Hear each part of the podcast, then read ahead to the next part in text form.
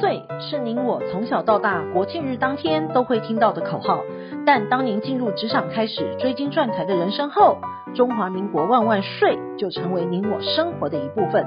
因为岁月的岁换成了缴税的税，纳税是人民的义务，但节税是您我的权利，所以唯有正面对战，才有博胜的机会。聪明的您就是要有强大的应税智商。每周二与五，Cindy 都会与您在空中一起练税功，也欢迎大家持续练功。想税的听众们，大家好，欢迎回到想税的单元。本周的新闻重点有八则，提供重点摘要给您。第一，增交税连黑土增税，契税减半。第二，综所税申报捐赠医疗单据扣除，注意细节。第三，佣金申报应保留单据。第四，倾国大王后代股权争端。第五，境外保单引发争产又课税。第六，王永庆家族海外争产恐增遗产税。第七，欠税强制执行财产查扣及缴清。第八，善用信托财富传承免赠与税。第一，证交税连黑土增税契税减半。财政部公布元月的税收一千七百六十七亿元，年减十三趴。从各项税目多较去年同月下滑，主要是受到春节长假的干扰。与股市联动的证交税，因为元月的台股交易只有十三天，证交税的收入仅有六十九亿元，年减六十点七趴，是近十四年以来最大的跌幅。而各项税收当中，少数呈现正成长的是增所税。元月实收是三百九十一亿元，年增一点三趴，主要呢是因为利息、薪资所得扣除额增加，不排除是因为年终奖金的成长。遗产税元月则入账十九亿元，年增二十一趴，成长幅度是最大的。进一步观察拨入长照基金的遗产税，成长更高达八成，代表适用高税率、高额税款案件增加。与房地相关税收中，土增税、契税实征净额较去年同月几乎腰斩，房地合一税单月税收也出现史上单月第二次年减，显示买方投资人观望气氛浓厚，房市交易冷淡。元月的土增税共五十一亿元，年减五十二点一趴，已经连续十个月负成长。主要呢是适逢农历春节天数减少，且去年同月有大额税款案件。契税方面呢，元月入账八点六亿元，年减四十四点一八。去年央行连续四度升息，买房自住或者是投资人在资金成本加重，多少都有影响。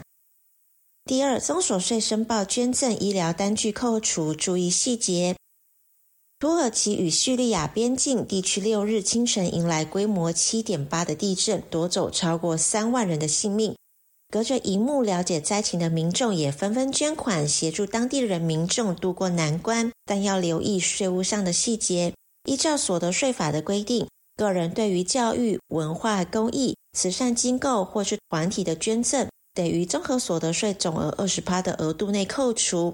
但有关国防、劳军之捐赠及对政府的捐献，不受金额限制。若民众为了协助土耳其赈灾，捐款至卫福部所开放的卫生福利部赈灾专户，并指定用途给土耳其赈灾专案进行捐款，将视为对政府的捐赠，同时也能享有节税的权益。请记得保留受赠单位所开立载明土耳其赈灾事由的收据。并于办理一百一十二年度所得税结算申报时，凭以列报捐赠列举扣除额。而民众要列举扣除医药及生育费扣除额时，要注意：若证明文件不足或非属公立或健保特约医院者，皆无法在申报时列举扣除。若纳税义务人呢，向保险公司申请保险理赔，不论是实支实付或者是定额领取。皆属于弥补被保险人因疾病住院或者是医疗所支付的费用，所以不能在自综合所得总额中列举扣除。第三，佣金申报应保留单据。依照营利事业所得税查核准则的规定，营利事业列报支付国内外佣金时，应提示三项文件，分别是双方签订的合约、居间中介事实。结汇证明或者是银行汇款证明等相关证明的文件，文件若不够详细，将无法认定。此外，盈利事业在台以新台币支付佣金，应在不超过出口货品价款三趴的范围之内。若佣金超过货款三趴时，盈利提供国外代理商或者是代销商已收到款项或者是存入其账户的证明。第四，清国大王后代股权争端。近期法院的判决意外让魏王董事长借名登记一案跃上社会的版面。借名登记呢，在台湾相当的普遍，通常呢是发生在家人朋友之间。而借名登记的原因百百种，常见的有节税、避税、规避法律上的资格限制，像是农地、原住民保留地等；夫妻或者是亲子间的情谊，躲避追债、信用问题，或者是单纯隐匿财产。而所谓的借名登记，是当事人约定一方将自己的财产以他方的名义登记，而管理及处分人由自己所控制。他方就该财产出名的登记契约，其成立着重在借名者与出名者之间的信任关系，性质呢应属于委任契约，但仍有产生许多的风险。颍川建中在七十岁开始将股权登记给儿子及其老臣。目的呢是要让三名儿子共治海内外的事业，慢慢的接班，也可以避免子女闹争产。不过次子认为父亲当年度的股权是以借名登记的方式，交由三个儿子以及四位大臣共同管理。次子打这场官司是希望父亲收回借名登记给老臣的股权，并在公司会议上说陈清福等老陈名下的大洋桥国等公司股权都是借名登记的，决定收回。因此，地院判决陈清福必须将大洋桥国等控股公司股权全数归还。第五，境外保单引发争端又课税，有钱人藏钱大绝招，境外保单以为只要钱不会回台湾，国税局就找不到。但若没有十足的把握，不但要缴税，还可能会连补带罚。H 先生过世之前呢，买了巨额境外保单。希望这笔钱是妥妥的藏在海外，不要被国税局发现。但是，一盘自以为完美的布局，却因为再婚妻子与儿子之间的争产而破局，让遗产税从三十四万暴增近七十倍。H 先生呢，是中部一名名医，生前买了七张境外保单之后，成立了一家纸上公司，股东有 H 医生的长子持股五十五趴。再婚的妻子 H 太太持股三十趴，以及 H 先生的哥哥十五趴。随后，H 先生将其中三张价值共二点四亿元的境外保单受益人变更为这家境外公司。一百零六年，H 先生过世之后，国税局在不知道海外保单的情况之下，核定遗产总额仅六千多万，计算应纳税额为三十四万。没想到两年后，H 太太竟带着一份境外公司股东协议跟境外公司保单的通知文件到国税局补申报遗产税。按照当时汇率计算，七张保单的保险金额共二点八亿多。捡到枪的国税局重新核定遗产税，一下子暴增到两千两百七十万。那为何 H 太太会跑去国税局申报遗产呢？猜测可能是保险受益人为境外公司。按照股权分配，长子可以拿走五十五趴，但若这些全部是遗产而不是保险给付的话，他可以先行使配偶剩余财产分配请求权，先分走自己跟先生差额的一半，然后再根据民法继承的规定，配偶为当然继承人，再来跟小孩平分一次。国税局认同了 H 太太的想法，认为此遗产必须要课遗产税。但却让长子不服，便提起了诉讼。法院审理该案件也是支持国税局的，因为境外保单不适用台湾的保险法，再加上境外公司的成立时间点是 H 先生知道自己罹癌之后，而三位股东不但无法举证自己有出资成立这家公司，也无法证明境外公司有任何商业的活动。法官因此认为，境外公司成立的目的纯粹是为了规避遗产税。因此，支持国税局实质课税原则，必须要补缴遗产税，并予以处罚。第六，王永庆家族海外争产恐增遗产税。台塑的创办人王永庆、王永在兄弟设立的信托，受益人呢为王氏兄弟所有的子孙，不该被排除后再度受到关注。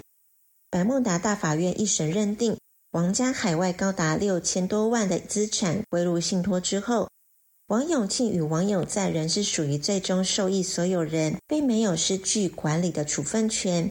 因此，管理该信托的受托人至今仍不属于王永庆个人财产，也未列入王永庆兄弟的遗产课税。而根据该判决记载，二零零一年三月之间，三房长女王瑞华曾向王永庆建议，包括 HTR 与五大信托的受益人在过渡期间，暂时由王瑞华等五位董事及四名管理委员会成员进行管理。但关键在于，当时并未认定过渡期间是多久。按理来说，最后仍应回到全体子女共同管理及受益的情况。但至今，海外信托仍由王瑞华等人掌控，排除其他房第二代的子女，也未分配信托利益。因此，王文洋及王文尧等两位王家子女也先后提起了诉讼。法官最后认定，判决既然认定海外资产为王永庆、王永在的财产。按照台湾遗产及赠与税法施行细则的规定，继承人应就其判决确定后六个月补申报遗产税。初步估计，信托资产再加上 GRT 信托的资产，共约六千一百七十五亿元，依法缴纳的遗产税恐高达九百亿多。第七，欠税强制执行，财产查扣及缴清。屏东潮州一位名下有六部中古车的阿伯。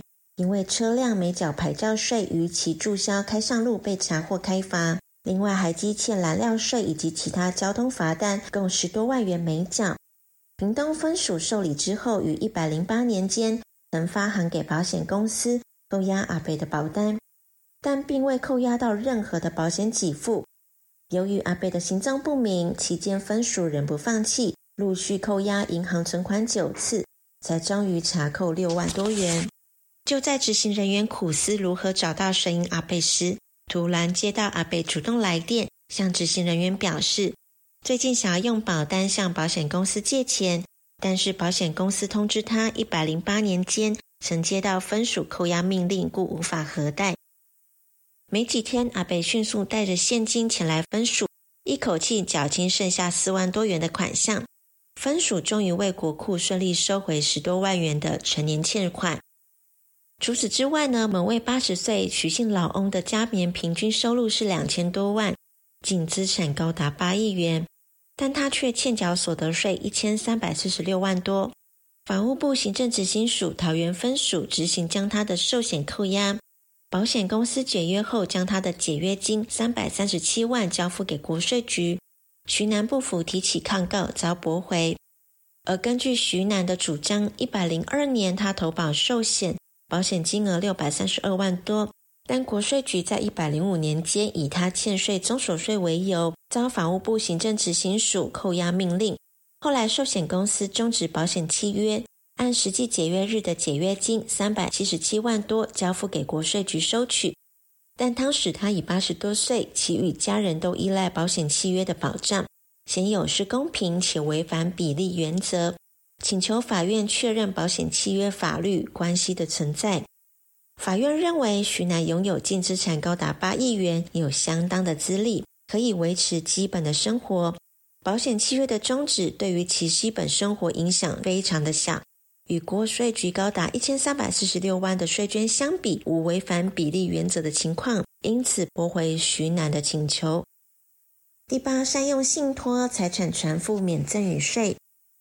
在信托架构中有三个角色，就是拿出信托财产的委托人、管理信托资产的受托人，以及受领信托资产的受益人。如果受益人与委托人不是同一人，就是他益信托。在办理信托时，超过免税额两百四十四万时，就需要缴纳赠与税。信托可以提供资产保全。专款专用、生活费用的给付、退休安养以及财富传承等诸多的功能。